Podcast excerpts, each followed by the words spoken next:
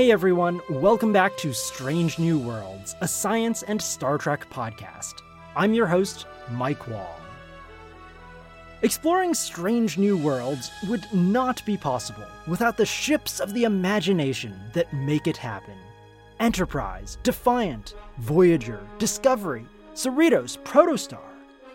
Not only are these vessels supposed to represent the evolution of our technology hundreds of years in the future, they are also beautiful, graceful characters in and of themselves. And they wouldn't be what they are, or mean what they do to us, if it weren't for their amazing designers. So today, we have a very special treat.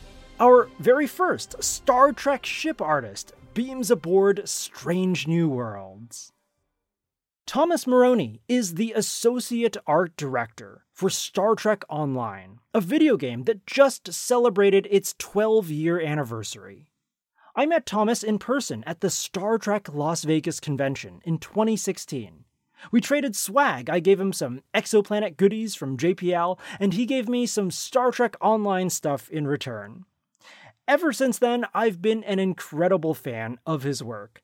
If you're not familiar with his portfolio, there's a link to his art station in the show notes, and I guarantee if you're a fan of Star Trek ships, you won't be disappointed.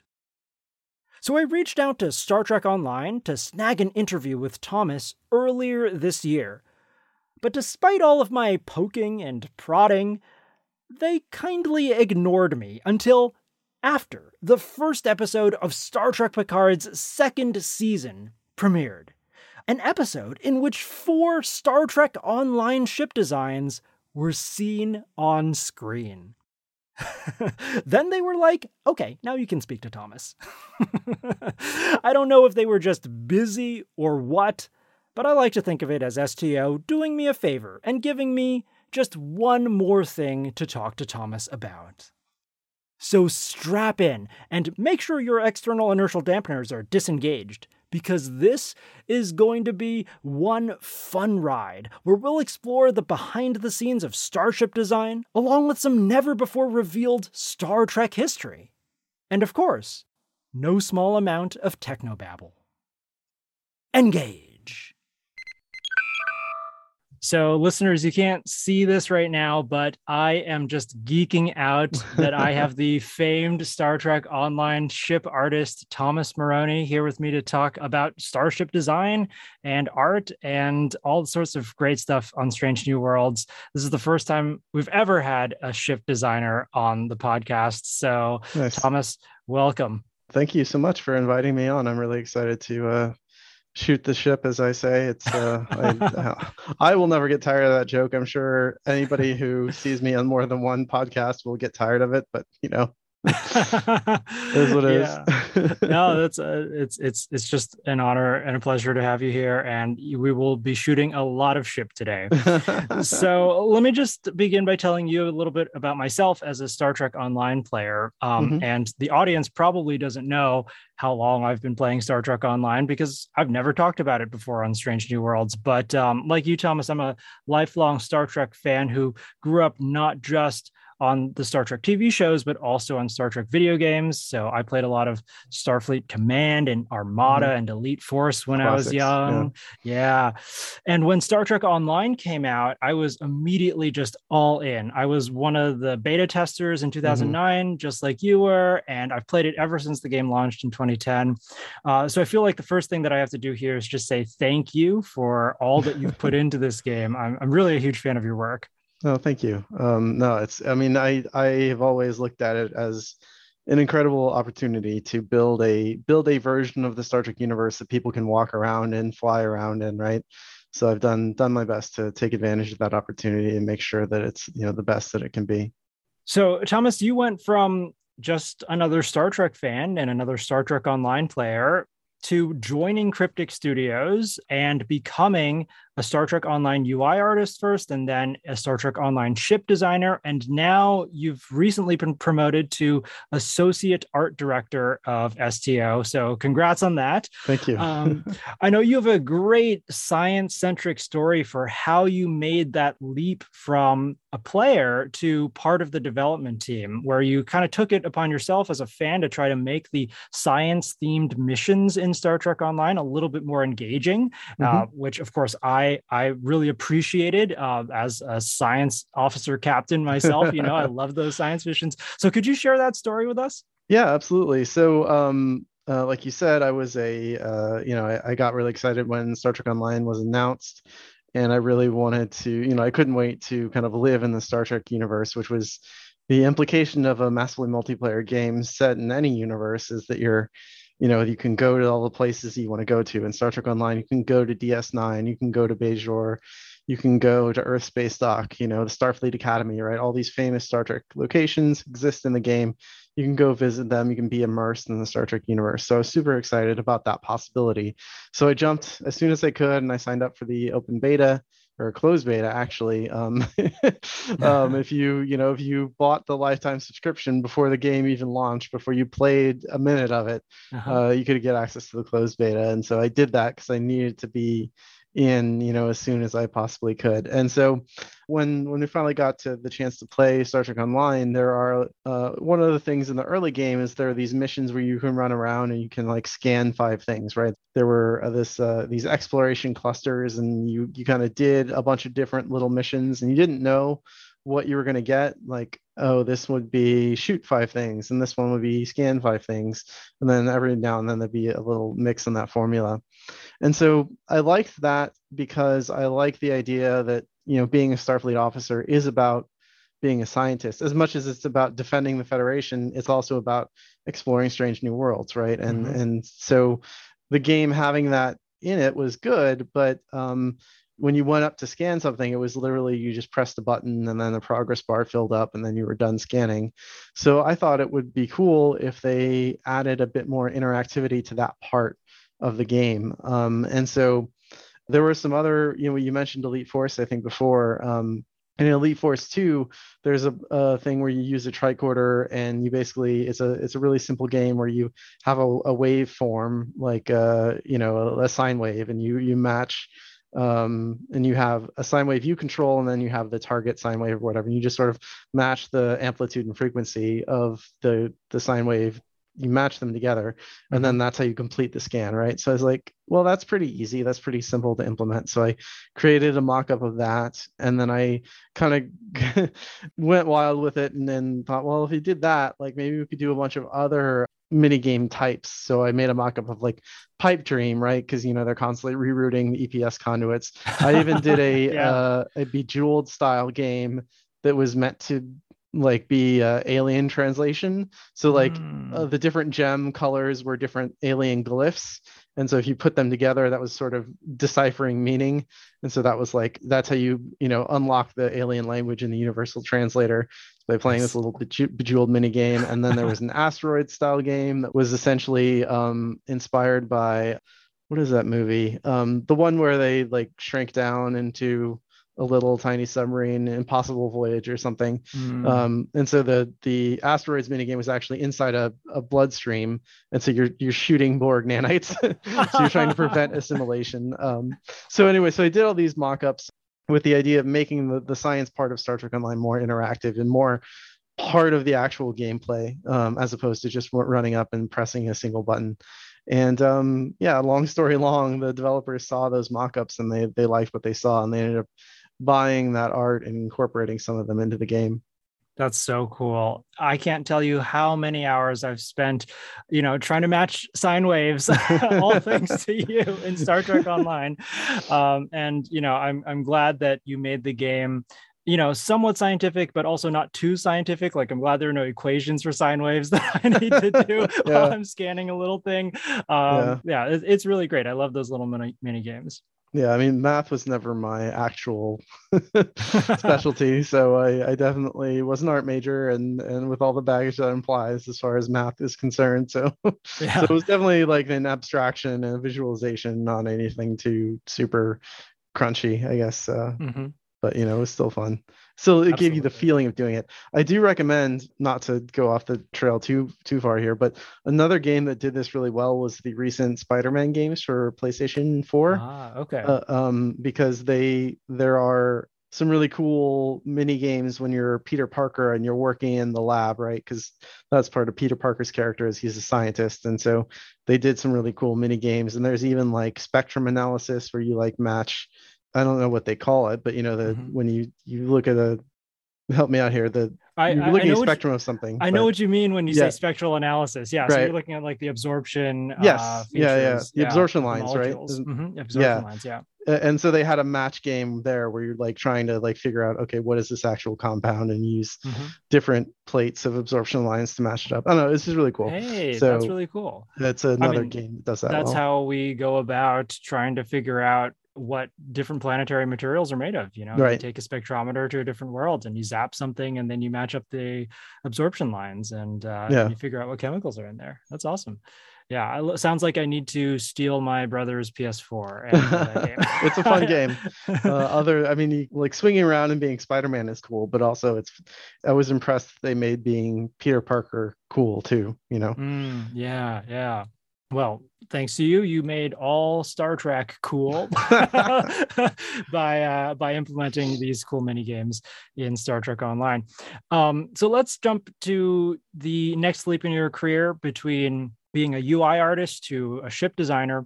I watched this mini documentary that Star Trek Online put out uh, about you called My Life at Warp Speed, I believe. Mm-hmm. Uh, and in there, you mentioned that to become a ship designer for S T O, you had to take a ship art test.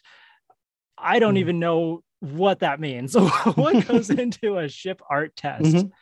Yeah, well, uh, it's actually pretty pretty common in the games industry. Most disciplines, really, and maybe all disciplines, um, have some sort of skills test when you're going through the application process of um, you do all the interviews and then you do a skills test. And uh, depending on what discipline you're in, that skills test will be essentially like, okay, make a ship for us. Like, mm-hmm. you know, you have two weeks or whatever, build a three D model of a starship, texture it, and then send that in. And then people will use that to evaluate if they think that you actually have the skills to do the job. Um, it's a standard practice. It's becoming a bit more controversial because essentially it's free labor. And it's like the time it takes to do these tests can be, you know, forty plus hours of work if you're doing a good one.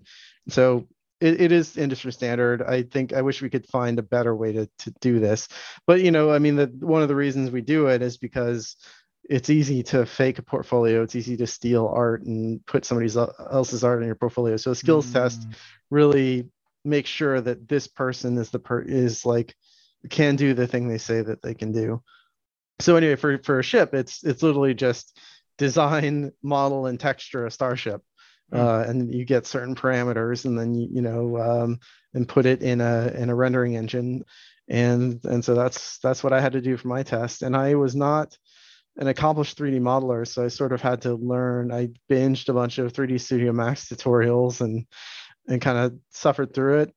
And what I turned in was okay, but uh, I'm lucky that the team saw potential in me, um, and they also had worked with me, and they knew that I was reliable and passionate, and I was committing to putting out quality work, so that if you know if there was a quality gap because I was so new at doing ships, um, they knew that I would do what it took to to close that gap as quickly as possible. So um, I, I definitely owe a lot to to their faith in me to let me make that change.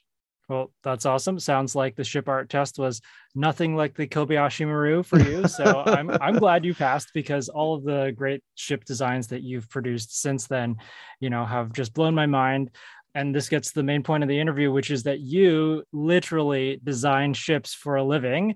And I can barely imagine like what that means, how cool it must be to be you. When I was little, of course, I was one of those kids, you know, who would doodle Star Trek ships in, in the margins of my notes at school. Mm-hmm. But I suspect that your job is a little bit more involved than, you know, just doodling. Uh, so what does a day in the office look like for a professional starship designer?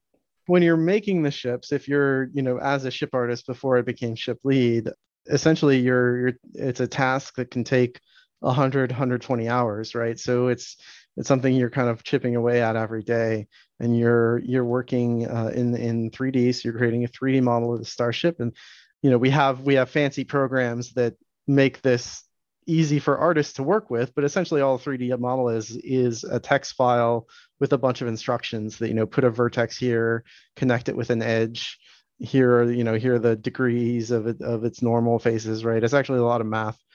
But then the the software that you use, and we use three D Studio Max and Starships, takes all that and, you know, presents it as a pretty three D model with all the textures and the rendering and the lighting and everything. So, you know, there are many stages of that process. So one day you might be just modeling. And so modeling is essentially you start with uh, a, a cube, right? And then you start like cutting up the cube and adding, extruding faces from it. Or you you take a, a, a sphere and you squash it down, and that's your saucer, right? Mm-hmm. Um, and then you cut in the windows and you cut in, you know, add the faces, strips and all that stuff. And uh, three D models are are at their most basic elements. Uh, well, they're vertices, edges, but those make up triangles, right? So it's mm. the, the we kind of shorthand for how much detail is in the model and how resource intensive for a computer a model is. We say, oh, this is thirty thousand triangles or twenty thousand triangles, because that's really what the model, what it boils down to, and that's what the video card is rendering, uh-huh. um, is triangles and vertices. So anyway, uh, so you'll be doing that, or you might be taking your the geometry that you made, um, which is another geometry is just another word for the, the mesh, the model. Lots of different words for the same thing. Um, but as a scientist, I'm sure you can yeah, sympathize. Absolutely. um, so so the the model is essentially, if you think of it like a physical in the physical world, right? You would build a, a model airplane, but then you would have to paint it. Right. So that the next step is painting it, which we, we call texturing or UVing. UVing is, so you have your three coordinate, your coordinates in three D space. So vertex, you know, vertex will have an X value, a Y value, and a Z value, right?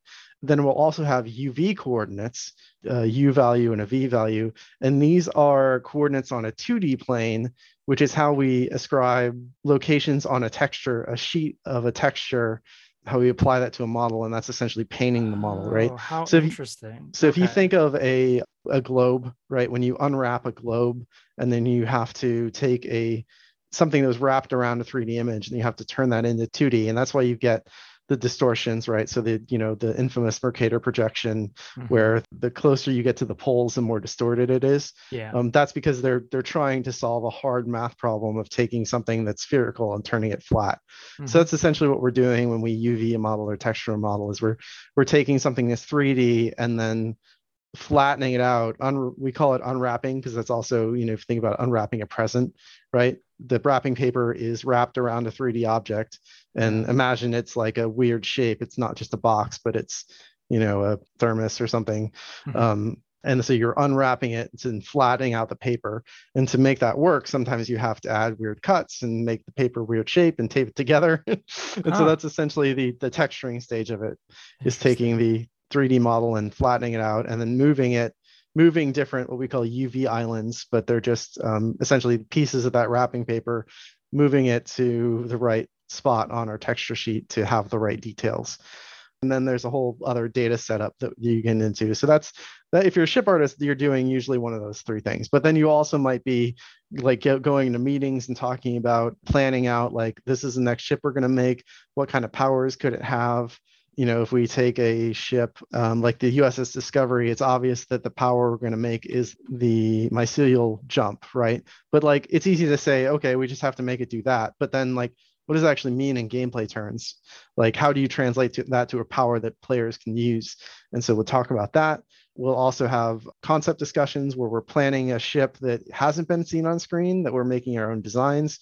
Um, we have a concept artist, and his job is to actually start with a blank canvas and then start drawing and start doing rough models and blockouts to do the illustration that will guide us when we get to the point where we have to build that ship. So Star Trek Online has, um, we do a lot of rebuilding what you see on screen, what's what's considered canon, right? What appears in the T V shows.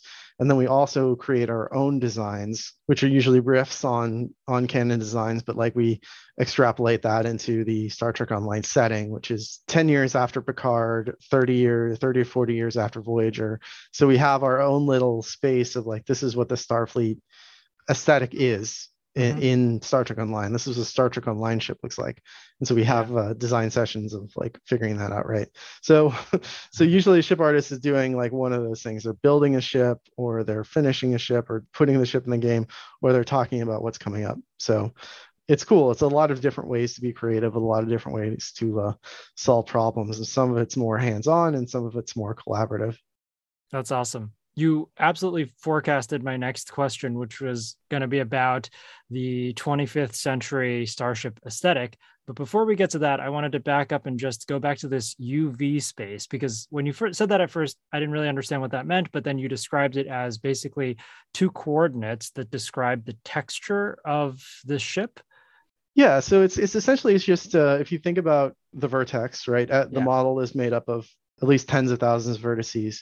So each vertex has a X, Y, and Z coordinate, and that's the mm-hmm. coordinate in three D space. But if you forget about those for a second, and you think about a, a graph, right? A graph on graph paper, and then a point on that graph is going to have an X coordinate and a Y coordinate, right?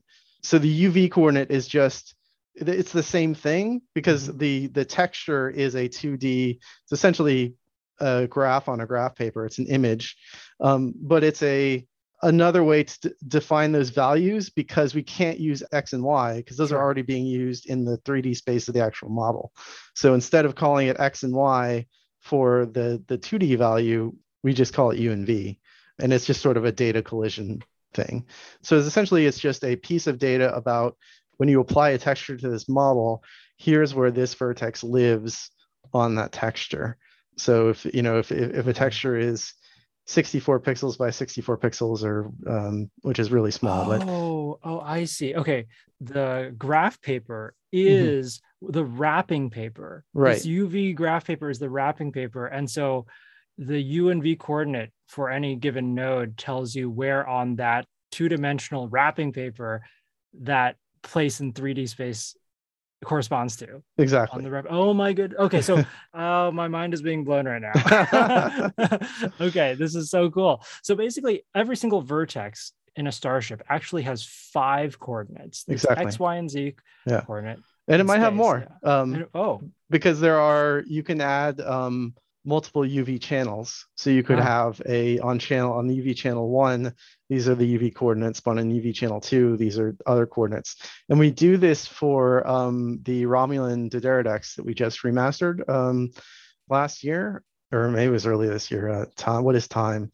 Um, but the Dideridex, the, the canon model has very distinctive weathering streaks that go along the length of this ship. Very, very broad, dark lines that we felt were very distinct to the design. And so the only way to do that was actually to give the ship another set of U V coordinates, so that the first set of U V coordinates uses our standard, what we call tiling texture, which is how we do all the, the plating and stuff, uh, the hull plating. And then the second coordinates was specifically just for the, the weathering, and it's unwrapped in a different way. So yeah, I mean, like, it's fascinating how how complex this has gotten over the years. Um, there's layers and layers of of textures that are all doing different things to make make something feel real, right? It's all about creating an illusion. There's a famous piece of art. Um, this is not a pipe, right? And, you know, this is not a starship. It's just a bunch of triangles and pixels, but you use all these tools to fool people into feeling like, oh, this is this is the Enterprise, or, you know, this is Voyager or Defiant. Yeah. Well, you fooled me pretty good. So um, let's get to the twenty-fifth century ships now. So Star Trek Online, like you said, takes place thirty years after the return of Voyager slash Nemesis, that whole time period, and ten years after Picard or so.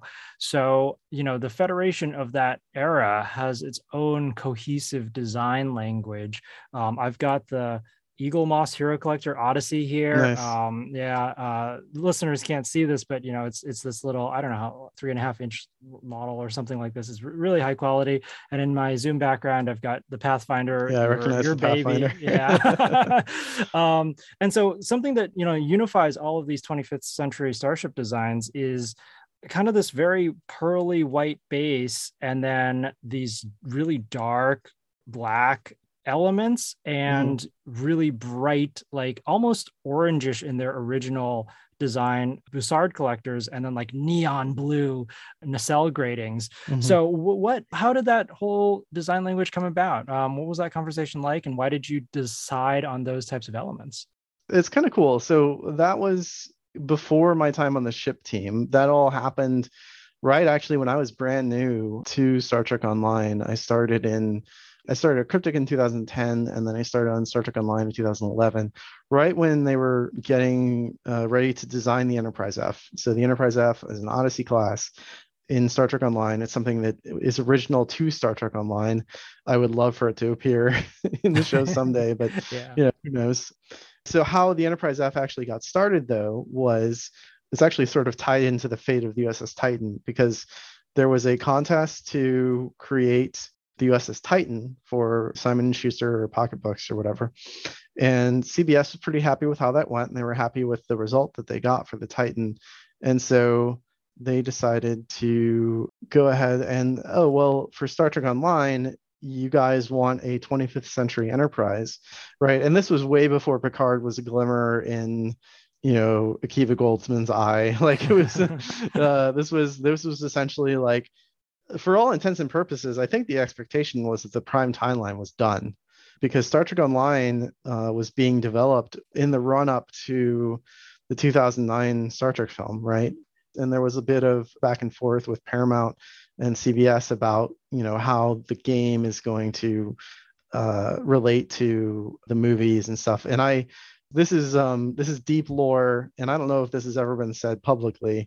Um, so I'm going to give you a bit of an exclusive that that's a bit of a hearsay, and it's Ooh. It's over, like, what are we at, twelve years old? So hopefully I won't get in trouble for saying this, but but originally, apparently, the plan for the Hobus supernova was that it was going to obliterate the prime universe entirely. Whoa. Like the, the prime universe was just going to go away, and then the only Star Trek that was going to exist going forward was the Kelvin timeline. Wow. And um And then when the Star Trek Online team, who was, you know, slavishly working to get this game out the door, heard about that, they're like, ah, oh, wait a minute. You can't do that. We need a universe to put our game in. Yeah. And they were, we weren't going to, it wasn't going to be a Kelvin game, right? They had the rights to, they wanted to continue the prime universe into the twenty-fifth century. And, and the twenty-fifth century seemed like a very safe place to be, because you know there was going to be the reboot, and I think the expectation at the time was that every new Star Trek would be in the Kelvin universe, that there would be no no more prime timeline stuff. So, so are you telling uh, me that Star Trek Online saved the prime universe?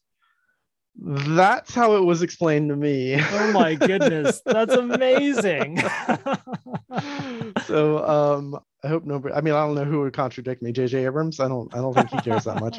Um, but that's, that's what I remember the, uh, the lead writer of S T O at the time, Christine Thompson, who's amazing. And she's gone on to work at Bungie. And I think she's working at, um, I don't know the name of the studio, but they're working on the next Perfect Dark game, which is super cool. But yeah, I remember she had that conversation with me and told me about that. And I kind of, I was aghast. Yeah. the idea, the idea that uh, the prime timeline almost, Uh, was almost incinerated. So uh, yeah, so Star Trek Online saved the prime timeline, and there would be no Discovery, Picard, Lower Decks without us. There you go. That's amazing. Spread it far and wide. We'll take credit for it.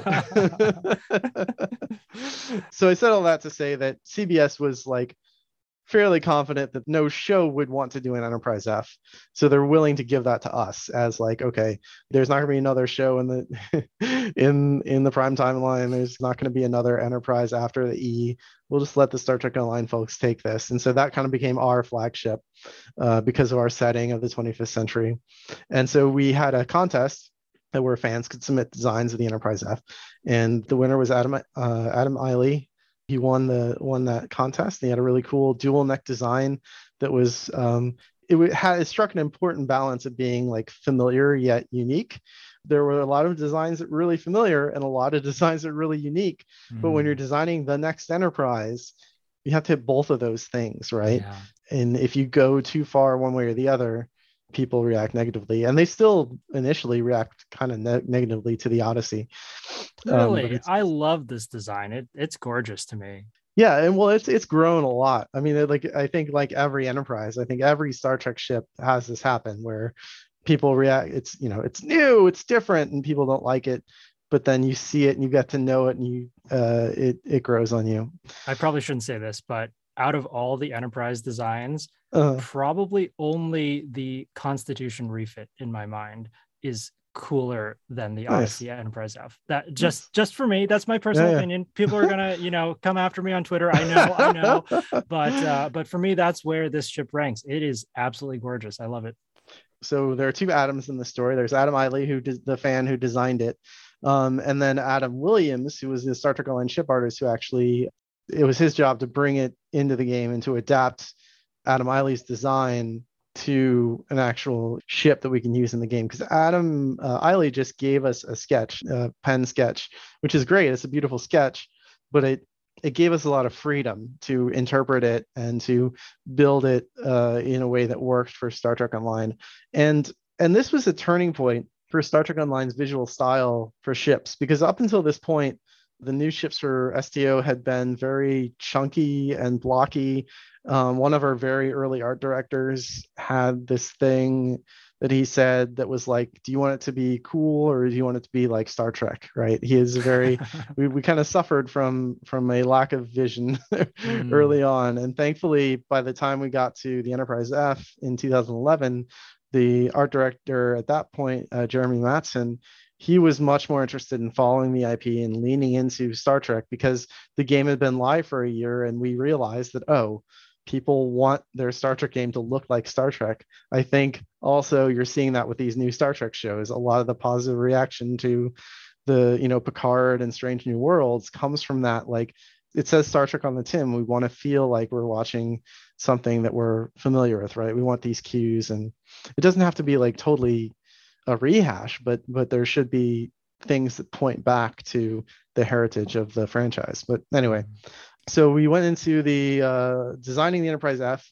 and we went from being very blocky and just like just adding a lot of kind of pointless surface details to Adam Williams, the ship artist on the ship. He he was like, we're gonna go away from all that. We're gonna go super smooth, and we're gonna treat this as an evolution evolution from the Sovereign, right? And so one of the things about the Sovereign, and we're finally getting to the point, is that it has a very high contrast color scheme, right? So there's the arrow with a dark gray plating, and then the rest of the ship is this really nice kind of light beige or, or white color. And so Williams kind of took that as the starting point because we're we're evolving from that, right? And then he was like, well, let's push it. And so he looked at, you know, a lot of um there's a lot of like utopian futurist sci-fi art that really plays with that black and white color scheme. Obviously the space shuttle NASA like has, you know, there's the rockets yeah. use that color scheme.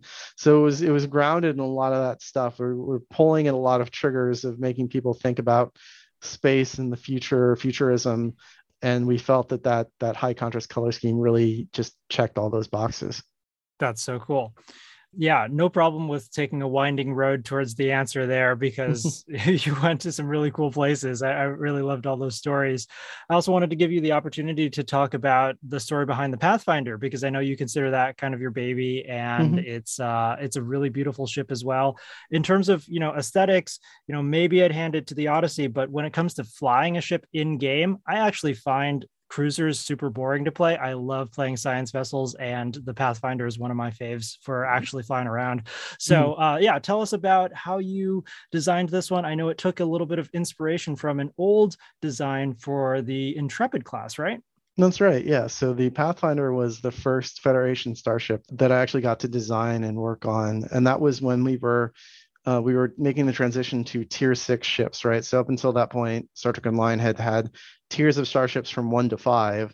We were adding a new tier six. And so we needed tier six versions of pretty much all of our favorite ships. So the Galaxy Defiant and and the Intrepid were kind of the big three. And so the Intrepid is, you know, a science vessel. And with Voyager, like the, the brief is essentially, okay, well, it's a super futuristic Voyager. And we we already had the Bellerophon in the game, which was another thing that Adam Williams worked on, which is a really cool modernization of the Intrepid. He added like a little slipstream drive to the deflector inspired by the Dauntless, and he sleeked it out. He kind of added some like scoops, like uh, like you might see, like I think I remember them talking about like being inspired by like a Pontiac or something.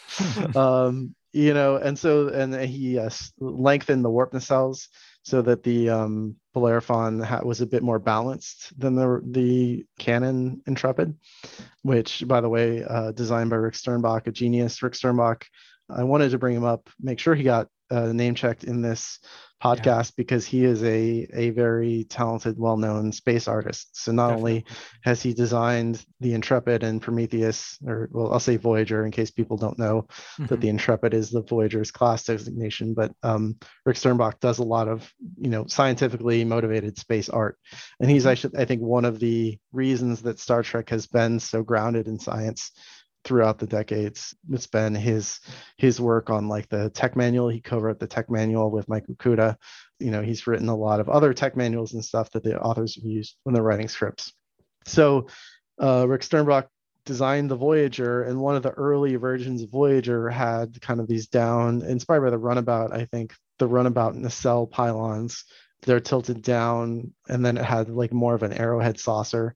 And so I took a look at that stuff, and I took a look at the Bellerophon. I was like, okay, how do we how do we take this futuristic version of Voyager that we already have and then like push it even further? And also I thought it would be cool to pay tribute to the work that Rick had done on the original Voyager concepts. One of the early concepts of Voyager had this big sail, and it was like a shield generator mm-hmm. sail that was really kind of wild, and we've never seen anything like it. Yeah. Um, so I tried to tried to get that in into the Pathfinder, but the nobody else liked it. It was just it was too too odd, too out there. Yeah, um, it makes it kind of look like a fish or a shark or something. Like yes, that. exactly. Yeah, it looked it looked like a shark or like a big, you know, one of those sailboats that have a giant keel um, uh, that's yeah. supposed to help them maneuver. But yeah, so so the Pathfinder is even more stretched out than the Bellerophon, and the cells are a little longer. It, I, I added um, fins to make it feel kind of like a, it's almost like a cat's, like when a cat is angry or getting ready to attack and the ears flatten back. Mm. Uh, that's kind of, I think, the unconscious inspiration for the fins on the on the Pathfinder saucer. Huh. Um, And I explain so cool. those as like quantum slipstream maneuvering veins or something, but huh. well, but it's yeah. just uh, it's another way to make it feel sleek. You know, I, I wanted these twenty-fifth century ships to look fast even when they're standing still, and so the Pathfinder has a lot of little tricks like that to do that.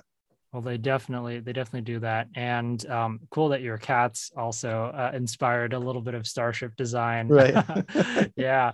And you talking about Rick Sternbach like that, and him writing the technical manuals with Mike Okuda and others, you know, that brings up again how you're very good at forecasting my questions, um, because my next question is how the technical stuff melds with the art in Star Trek. Because one of the things that really draws me to Star Trek is how the ships are supposed to work within the laws of physics and engineering in the Star Trek universe. You know, we had those technical manuals from the nineties T V shows that really showed how much those designers cared about the technical aspects of the ships. You know, do you have enough antimatter pods? Where are the R C S thrusters? Right.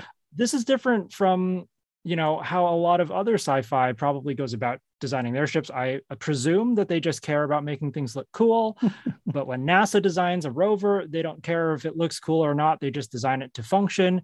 I feel like Star Trek is probably somewhere in between. So I was wondering if you could speak to this meld of science and art. Yeah, I agree one hundred percent. That's one of the things I like about Star Trek. It is a balance for Star Trek. You know, I think you've got maybe on one extreme, The Expanse, which is not like, you know, one hundred percent accurate, but it's way more accurate than Star Trek is. And then on the other end is Star Wars, right, which is just purely aesthetic. And Star Trek is somewhere in the middle. And I like the, I like it in the middle because I like, you know, there is a, a lot of grace in Star Trek ships, especially like the Enterprise D, even the original Enterprise with the with the neck and the uh, the pylons, that the height that she has, it evokes like a tall ship, right, a sailing ship. And the way they move is very graceful. And they have a lot of character, and that character comes from the aesthetic. But what's cool about what Sternbach, Okuda, and all the all the people who lean into this is that they will they will take that aesthetic and then kind of extract or retroactively apply reasons to it to explain it, right? Like the the Enterprise D, it's very very graceful, curvy lines, right? And you don't, why would you build a spaceship like that? There's no atmosphere in space. It doesn't need to be aerodynamic, but it is aerodynamic. Yeah. And so they, they're like, well, uh, subspace. And then they create, you know, this whole other dimension and explain warp drive and explain that while space doesn't have aerodynamics, there is something about this other dimension of traveling fast in life where these dynamics do matter, and the, yeah. the, the the shape of the ship do matter. And then then they create structural integrity fields to explain why these ships don't just fly apart when they're put under all these stresses that really shouldn't, uh, they shouldn't be able to endure. You know, I think that really is, in some ways, you, we just got lucky as fans that those kinds of people ended up working on Star Trek. I think it stems from the idea that Star Trek has always been our future. It's not a long time ago in a galaxy far, far away, right? It is, if we got our crap together in four hundred years, like look at everything we could have and look at everything we could accomplish. And because of that attitude, it does ground it in the real world in a way that other science fiction or space fantasy properties don't. And, uh, and I think it attracted people who liked it because of that, you know, attracted people like Mike Okuda, who's a huge NASA historian, right? And he's even done, nowadays he works on For All Mankind. Yeah. He even does mission mission patches for NASA. And so he he liked that about Star Trek as an extrapolation of our space exploration from today. And so he builds a lot of that history and everything that he does. And then Rick Sternbach we'll take something weird like Andy Probert's design for the Enterprise D and say, okay, well, how do we how do we explain all this? And they'll, they'll they'll come up with some some great explanations for for how it all works, and I think that's fun. And I sort of try to do that to some extent. I'm I you know I'm not a I'm not a scientist or any kind of real engineer, but I at least spent enough time on the toilet reading the T N G Tech Manual as a kid that I I have a enough of an understanding of like Star Trek science that I can kind of make it work for the S T O ships that I work on, or at least I can create convincing technobabble on the spot. All right. All right. I'm going to put that technobabble to the test. No, go ahead. Yeah. Okay. Well, I've actually, I, I put together a list of a couple of burning ship questions that mm-hmm. I've always wanted to ask a ship designer. Be warned, some of these are a little bit pedantic, but mm-hmm. I just need to know the answer. Mm-hmm. So we all know that Starfleet vessels have deflector dishes, right, to move micrometeoroids away so that they don't slam into them at high speeds. Is there an explanation for how the Miranda class survives space travel without an obvious deflector dish? I think there are a lot of different ways you can answer that question. In my mind, I think it has one. We just it just doesn't look like deflector dishes on other Starfleet ships. I think that there's a little um, on the top of the roll bar. Mm-hmm. There's a very small circular feature there that I think could potentially be a deflector dish. There's also the idea that maybe it's just embedded in the saucer like the Enterprise, the N X oh one deflector dish was, mm-hmm. but they just figure out a way to make it kind of invisible to whatever radiation the deflector dish is putting out, that it's transparent to the hull, or the mm-hmm. hull is transparent to it. So you don't need to see it physically. The other option is that maybe the Miranda uses its deflector shields instead of having a dedicated deflector dish. It will use like its tactical defense systems, uh, which would also presumably prevent an asteroid from hitting the ship. And uh, for whatever reason, it was easier to do that when they built this ship as opposed to like building in a dedicated deflector away. So I think there are ways you can explain it, you know, if you try hard or how. I think, yeah, I mean, that's how I would do it. One of those explanations is what I would say. I think nice. You can pick your poison there. yeah, yeah, yeah, these are these are good explanations. Um, I limited my list to three questions. So that was okay. that was question number one. Question number mm-hmm. two is, how many torpedo launchers does the Akira class actually have? Oh my God. If we go by intent of the author, I think Alex Yeager, who designed the Akira for Star Trek First Contact, I think he says somewhere that it has like sixteen torpedo launchers, and that includes the ones that are pointing sideways, right? They're like two on either side of the saucer. And then in the, the actual torpedo pod, there are like a bunch pointing forward, and then there are some that are pointing back at an angle, and then there are others that are pointing straight back. So it's like it's like sixteen or something, uh, if we go by that answer. Um, I don't know why you need that many. All right, it's a lot. If you think about torpedoes, I'm going to go on a bit of a tear here, but like, and I think a lot of science fiction fans kind of fall in this trap where it's like always more is better, right? Mm-hmm. But at some point, you know, if you think about a real submarine, you'll never be in a situation where it's useful to have sixteen torpedo launchers on your submarine. Like, if you need that many, then just build more submarines. it's it's more useful to have three submarines with, or four submarines with four torpedo launchers each than it is to have one submarine with sixteen, because you're packing all of your offensive firepower into one unit. And if you lose that unit, then all those resources are wasted, right? All those torpedoes are wasted. And also that unit can only be in one place at one time, versus if you have three, four submarines, then they can be in four places. Now, that said, uh, submarines don't have energy shields. So maybe there is a tactical advantage to just hammering something over and over again really fast to bring down a ship's shields if your if your adversary is super has super powerful shields. I think if I were going to kind of justify the Akira class to the Federation Appropriations Committee for Defense, I would say that it's designed to hold its own against a larger squadron of technologically inferior starships. So the use case of that would be the Cardassian War, which they kind of allude to in Next Generation, right? They signed a peace treaty with Cardassians. Apparently this war has been going on this whole time and nobody's talked about it until they signed the peace treaty. But that's that's where O'Brien fought, right? Mm-hmm. Apparently it was kind of a brutal war, but my interpretation of all of that was that the Cardassians were trying to provoke the Federation, and the Federation was gun shy about actually prosecuting that war at its full capability, because the Federation doesn't actually want to be in war.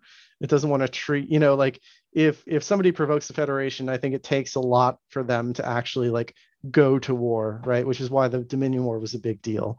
And yeah. the Federation certainly didn't feel like the Cardassian Empire at the time was an existential threat. I think it was more analogous to like what we did in Grenada or something, or, you know, I don't necessarily, I mean, Iraq, the first uh, Desert Storm has a lot of baggage, but maybe that's a good example. Uh, all the Desert Storms have baggage, but the first Desert Storm, I guess, may be a good example of a limited, you know, the United States is a superpower. It's going to war with a very small country that has breached some sort of international international law. And so it's going to send the resources it thinks it needs that can do the job. But the United States did not commit every plane, every tank to prosecuting Desert Storm, right? Again, the first Desert Storm. I think the, the Cardassian War is analogous to that.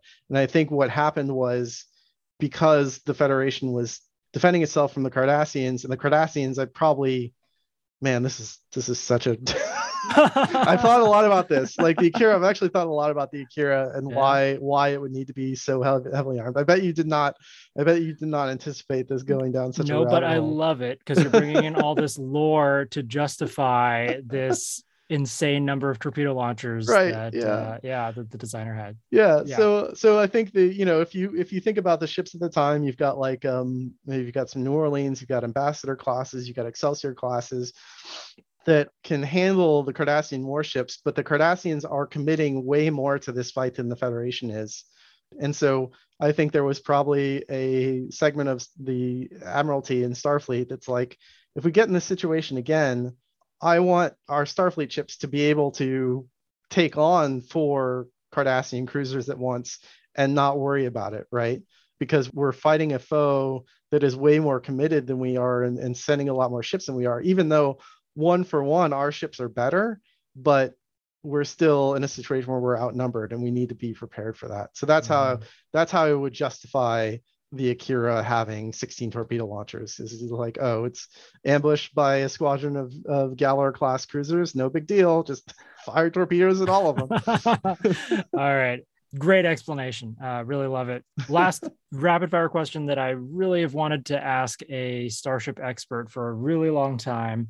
The detached warp nacelles that were introduced in Star Trek Discovery Season three. Mm-hmm. For me, the justification that goes in my head is this is just the next evolution of the variable geometry warp nacelles on the Intrepid and the Pathfinder, et cetera.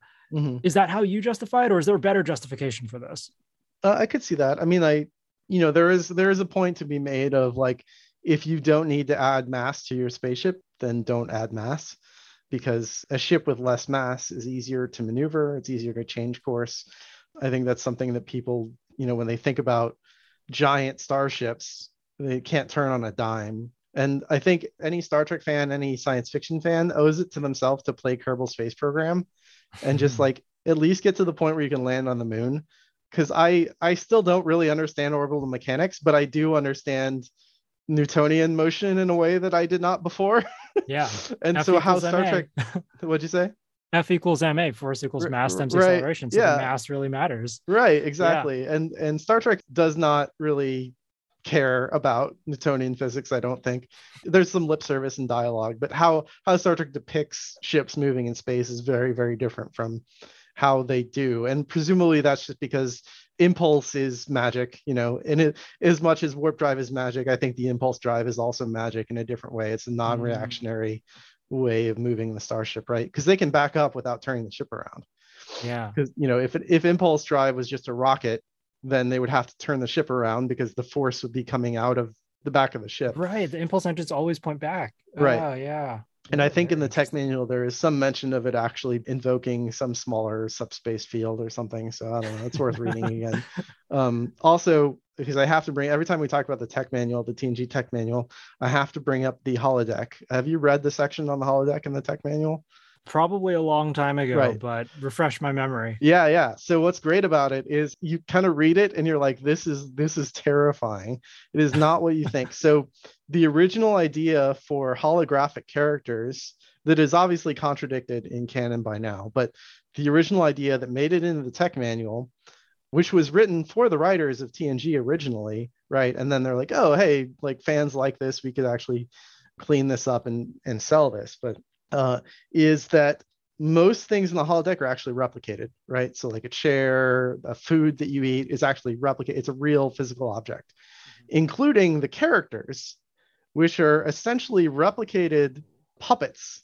And the holodeck uses little tractor beams to make their mouth move and their eyes move. Oh my and like, God. Maybe there's like an armature inside that kind of, you know, like a, a robot, and then and then the sound is, you know, played over the speakers and stuff. So like when you're interacting with with a holodeck character, the original idea is actually just a meat puppet being controlled, like literally a meat puppet being controlled by the ship's computer. Oh my God.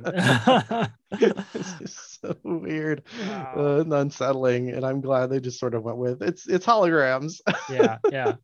No, I, I I definitely in my in my headcanon, and this may have been inspired by something that I read in the tech manuals, but um, I always see transporters, replicators, and holodeck technology as essentially the same technology. Like right, the same yeah. basic fundamentals would need to be achieved in order to get all three of those.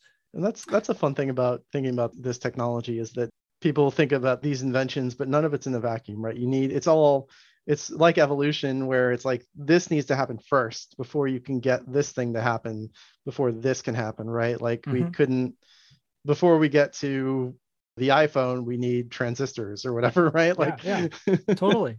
No, I think uh, there, there are a lot of serious scientists these days who are thinking about describing technological evolution in the same kinds of paradigms and equations that describe biological evolution. You know, their yeah. their technological objects, even computer code seems to speciate in, in a way that resembles the way that uh, our biological trees of life do. Um, right. So it's really interesting. They, they do respond to essentially natural selection. Do we use right. this or do we not? And right. if we do, then it will continue to go on and, and evolve into the next thing. So fractals all the way down. uh, yeah, pretty much. Um, so for this last segment of this interview, I want to transition to the wonderful news having to do with Star Trek Picard and Star Trek Online. So for reference, one of the scenes that really irked me from the first season of Picard was the final showdown between the Romulan fleet and the Federation fleet in the last episode of that season, where basically it was a bunch of copy and pasted Romulan ships and a bunch of copy and pasted Federation ships. I mean, nothing against the Inquiry class, but it was just like, I was mm. hoping for a little more ship diversity as a fan of Federation starships. Yeah. Now we fast forward to season two, episode one, which aired, I guess, uh, about a week ago from the recording of this podcast. And we get to see another Federation fleet, but this time it's composed of a whole bunch of different ships, including some of your designs for Star Trek Online. So mm-hmm. Thomas, please tell us, how did this happen? It's incredible. It's an incredible opportunity. I'm so proud of of my team, and um you know, I'm so grateful to Dave Blass, uh, who is the production designer on Star Trek Picard. So for people who aren't familiar with that term, the production designer is essentially the person in charge with the look of the show, right? He's the the overall look of everything on the show. He kind of sets that and makes decisions about, this is the direction we're going to go. And he he controls the art department of the show. And they're the ones who, essentially, the video game analog is concept artists, but um, essentially, they're the ones who create all the um, the blueprints that everybody else takes to make, right? So the art department will design a spaceship, or the art department will design a set or a prop, and then that goes to the prop department, or that goes to the set department, or the V F X house. And all these things are actually pretty siloed in terms of, like, these people are responsible for these things. But the moral of the story is Dave is responsible for the look of Star Trek Picard season two and season three. And he knew in the script for season two, he knew there was going to be another Federation fleet that was going to show up. And and he was very aware uh, of all the, the, you know, if you want to call it backlash or feedback or whatever, um, at the end of the first season, of having that Starfleet task force show up, and it's all one ship, you know. And to be fair to them, they did make some variations in the cells and things, but but ultimately I think it was a it was a budget and a time issue, where essentially they just had the time to make that one ship and couldn't really go into it. And I, and I think it also, that sort of caught some people by surprise, because I think you have people who really care about this stuff, and then you have people who are more invested in the characters and the plot, you know. But there is a big section of Star Trek fans that really do care about the starships. And we're kind of, you know, waiting the whole season of Star Trek Picard, like, what is Starfleet going to look like in the twenty-fifth century, right? We yeah. saw uh, we saw Starfleet Headquarters, we saw that Quantum Archive, we saw some shuttles that were reused from Discovery. There was the short trek that bridged the gap, that had the mm-hmm. attack on Utopia Venetia, that also used ships from Discovery. And so a lot of people were just chomping at the bit. What does a Starfleet ship look like? We hadn't seen it. And so then to get the Inquiry, uh, which on its own is a cool ship, uh, designed by John Eaves, but that was it. Felt like kind of that they're letting air out of the tires a little bit. That was a bit of a letdown. So Dave really wanted to, and Dave is a huge Star Trek fan, and Dave is also the type of person that is interested in ships. He loves starships. He dreamed of designing his own ship for Star Trek one day, and he actually got to do that with the Stargazer that that appeared in this episode. But he went around and he started thinking about, okay, well, I have this fleet. I don't have money to make my own fleet of starships, but where else could we get ships mm. to appear, right? And so he thought of Eagle Moss. They have a, a huge catalog of Star Trek ships. And then he, by chance, saw a tweet that I had made actually about the Eagle Moss S T O collection. And I think I think uh, there also had been, because Star Trek Online takes place close to Picard, I think some people at C B S had sort of floated the idea at one point or another. Somehow he heard about S T O, and he heard that, you know, and then he saw, like, he looked us up and he saw the ships we that we had been making, and he was and he liked them. And that's really what it boils down to, right? In all of this, you just have to have somebody who likes what you're doing and wants to work with you. And that's, we just had that in Dave. He he reached out to me, and and I, you know, I think like I thought I was being punked at first, because he, he D M'd me and he's like, uh, I'm working on Picard season two. Uh, your ships are pretty cool. I'd love to talk more about them. And then we started to have a, a conversation about it. And eventually it, it took two years. I mean, like that was um, June or July twenty twenty. And oh, then wow. We're in March twenty twenty-two, right? Mm-hmm. So almost two years between that initial conversation and, and now. And so when he when he told me that he wanted to use S T O ships, I, I basically got a big packet together of like, here are the, the ships I think you could use. And he's like, okay, these are the ones we want. And so then I packaged up the models and sent it off to the effects guys that he was working with. Um, and there was even some question. Originally, there was some uh, reticence on their part, because I think they their consideration of what video game models were, I think, was maybe a little lower detailed than what we were doing in S T O. But ultimately, they saw the models, they liked the models, and they were willing to use them. And uh, so uh, a lot of credit to Brian uh, Trotsky, I think that's how you say his name. He's a V F X coordinator, I believe, on Picard, but he did a lot of that work of taking my models and putting them into their pipeline. And I I don't know. I, I he's a busy guy, and he's working on Picard season three right now. I hope he goes into exactly what they did to our models, because I don't know. Um, mm. I don't know how they were changed. I'm pretty sure they started with our model, but I don't know if they added more detail or if they just changed the materials to fit their pipeline. I, I just don't know what the situation was there. But in, in any case, like, it looks great. It's I'm so proud to see them yeah. on the screen. To have S T O. Some S T O ships be canonized like this is like a huge, you know, it's very validating for us, as we kind of carried the Star Trek torch for between the Kelvin movies and Discovery, right? We mm-hmm. were the only real multimedia way you could experience Star Trek. And so to have this happen is a great kind of button on that story, I think. And I can't wait to see more ships from Star Trek Online enter the, you know, T V streaming series canon. I know you probably can't tell me if that will happen, but, you know, again, love to see the Odyssey, love to see the Pathfinder. Mm-hmm. You know, I'll be keeping a keen eye out for more of those ship designs. Uh, I want to end this with just one final question for you, Thomas. People who don't play Star Trek Online may not know, but you have a character in S T O, Captain Maroney of the U S S uh-huh. Pathfinder. Mm-hmm. We just saw your ship designs make the leap from Star Trek Online to the streaming series. So my question to end this is, what if you were next? What if you got to be Captain Maroney in a Star Trek series? Which of those series currently, I mean, there's like five or six in production now. Which right. one would you want to be in? Well, I think timeline wise, it would be fun to be like Ensign, I guess. So the character in Star Trek Online is a captain. Uh, Picard is eight years before Star Trek Online. So he would be like a lieutenant or something, uh, or lieutenant commander, maybe. So seeing a Lieutenant Commander Maroney in the, uh, you know, showing up in Picard would be pretty cool. Yeah, uh, I wouldn't, I wouldn't turn my nose up at that. Okay, well, uh, fingers crossed for that as well. Um, although, again, I guess you would know if you were that, because they just wrapped filming season three. Yeah, but if you were, that's not you... gonna happen. Okay, unfortunately, that's not gonna happen. I did get to, I did. Dave did, and uh, and Dave has been really so supportive of us. Go find him on Twitter. I recommend your listeners go find him on Twitter, because he's been posting so many cool behind the scenes images of the uniforms, of the sets, of the ships. Uh, he's just a font of like cool background behind the scenes info for Picard.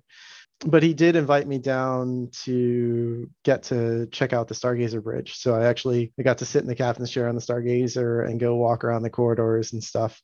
Um, I did that about a month ago, and that was wow. that was really wild. Oh, um, man. So uh, it was it was definitely a religious a religious experience. So jealous. Yeah, that's just great. while you were plugging uh, Dave Blast, why don't you also plug your own socials? Where can people follow you and all of your amazing work online? Yeah, so um, probably the best way to follow me is uh, at Thomas the Cat. So T H O M A S T H E C A T. Um, that's my personal Twitter, although I mostly tweet about Star Trek and Star Trek Online there.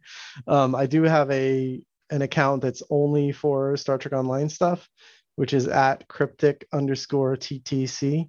Um, so you can follow that too if you only want to hear about what's going on with, with S T O. But yeah, that's where I'm at. Well, thanks again for being on Strange New Worlds. It was super fun to be able to speak to you about uh, ships, and I think a lot of ship was shot today. Yeah. I, I certainly feel that way. Thank you for inviting me on, and uh, it was really fun. Uh, I hope I hope people enjoyed going through all the, I don't know if we want to call them rabbit holes or wormholes or whatever. I like wormholes, yeah. It was so heartwarming to hear Thomas talk about how he stands on the shoulders of giants like Rick Sternbach and Mike Okuda, as well as how he's so grateful to Dave Blass for giving him the opportunity to lift his Star Trek Online ship designs to a whole new level. I really resonated with this because I feel the exact same way when it comes to science. Without the hard work of the legends who came before me, it would not be possible for me to pursue the questions that I do. And if it weren't for my mentors, who have supported me, who noticed something in me even when I couldn't see it myself, and who reached for me and plucked me out of the crowd, I would certainly not be a scientist today. Thomas said of Dave Blass, you just have to have someone who likes what you're making and wants to work with you. And that's how I think of every scientific advisor who's ever given me a chance, and I am forever indebted to them. So my biggest takeaway from an interview that was flush with takeaways is this. Whether you're an artist or a scientist or anything else in life, our careers depend on each other, on serendipitous events, on our networks and connections just as much as they depend on our hard work. If you're early in your career, never be shy about sharing your work proudly with senior folks, because sometimes all it takes is an email or a knock on someone's door to change your life. And if you're in a position to mentor others, keep an eye out for bright people with sparkling potential to take under your wing. You never know what a simple D M could mean for someone's trajectory. Special thanks this week to the Star Trek Online community manager, Mike Fatum, for coordinating this interview with Thomas Maroney and for giving me permission to use the epic Star Trek Online theme music for the intro and outro. And thanks to Doctor James T. Keane, who gifted the Eagle Moss model of the Odyssey-class starship to me. And finally, thank you for listening to Strange New Worlds. Take care, stay curious, and I'll see you out there.